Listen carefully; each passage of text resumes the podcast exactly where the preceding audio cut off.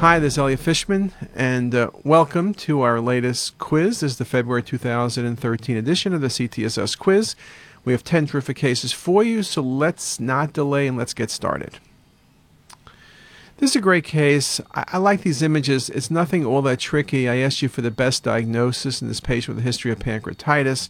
And when you look at the pancreatic bed, you see a large pseudocyst or cystic changes and you really realize you don't see the body and tail of the pancreas and you see multiple air bubbles and this is classic pancreatic necrosis and the air bubbles consistent with an abscess i did not put necrosis as one of the choices I did say necrotizing pancreatitis, which indeed this is, but this is even more than necrotizing pancreatitis. Necrotizing pancreatitis, you don't see enhancement of gland, which is the case here, and you can judge it in proportion 10, 20, 30%, whatever.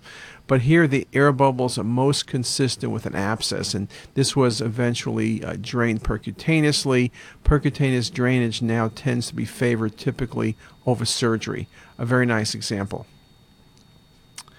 This is a great case. You see something going on in the lower pole of the left kidney, and at first thought, perhaps it's pyelonephritis. Maybe it's decreased attenuation, maybe it's infection, maybe it's infarction. That's a possibility.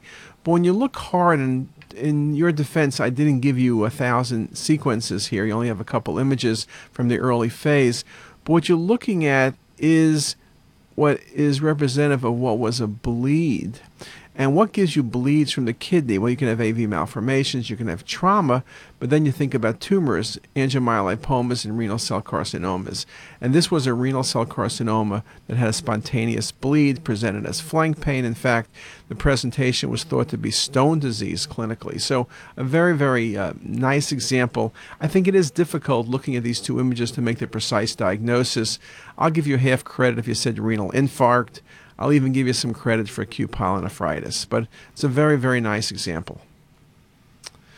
Now, this is a case, very, very classic. You look at the left kidney, there's a mass, but what you notice is the mass is high density. And then when you measure it, it measured 81 Hounsfield units.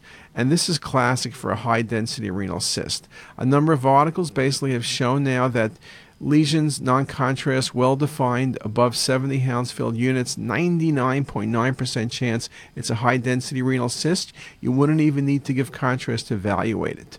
Uh, most cancers are between 20 and 70 Hounsfield units, typically more likely in the 30s on the non contrast scan. So, this is a very nice example of a high density renal cyst. Really nice case. Now, in this patient, you see a large retroperitoneal mass, which is in fact elevating the aorta off the spine. When you look, the mass is low attenuation. It has some areas of high density, maybe some faint calcifications, pushing the left kidney and obstructing the left kidney. Well, what could it be? Well, it surely could be a sarcoma uh, liposarcomas are probably the most common retroperitoneal masses, and it is kind of low density, but it's not fat density, though in truth, liposarcomas do not necessarily have fat, at least on CT macroscopically.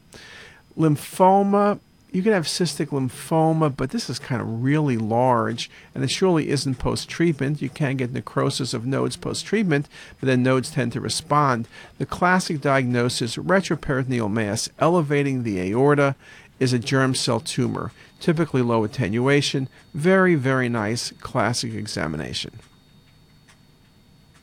Now, this is a great case. Patient status post gunshot wound. I'm showing you an axial image and a CT angio. And what you see is active extravasation. Look at the CTA. There's flow through the right carotid, but there's active extravasation of carotid of blood from the carotid artery. Just a wonderful example of carotid artery laceration and bleed. This patient went uh, for surgery. Uh, this patient had multiple other injuries, and this patient died. No, it's not spasm because you see the active extravasation. It's not occlusion. You see the vessel opacifying, but active extravasation. So, just a very, very nice example. Now, this is a great case. This is a patient who was a week post trauma, had a accident, a car banged into their leg, and now is having left leg pain. When you look very carefully, it's a beautiful case. Look at the patient's popliteal artery on the left, it's occluded. I've never seen a case like a week later getting occlusion of the popliteal artery, but I guess you can. There was no fractures present. This was done with dual energy, so you can see how nicely and quickly we're able to remove the bone. Very nice CT angiographic study and a beautiful example of left popliteal artery occlusion. No, this isn't computer error, it's not poor timing, obviously, and it's simply not spasm. The vessel is indeed occluded. One of the complications of prostate surgery, particularly laparoscopic prostate surgery, is contrast extravasation, injury typically to prostatic urethra. And this was such a case. Then the question really is where's all this contrast going on a CT cystogram? You can see it's outlining mesenteric folds and outlining bowel. That's classic for an intraperitoneal bladder rupture.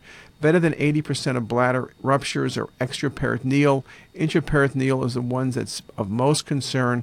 Remember, in trauma patients, intraperitoneal bladder ruptures will result in surgery. It's not misplacement of the Foley, obviously, and it's not going to be bladder cancer. Just a very nice CT cystogram example. This is a great case. This was a patient who had HIV with fever and weight loss, and we were looking for malignancy. And what you noticed was these little tiny nodules in the subcutaneous tissue. And you can see them, they're fairly extensive when you look at the 3D views of the abdomen.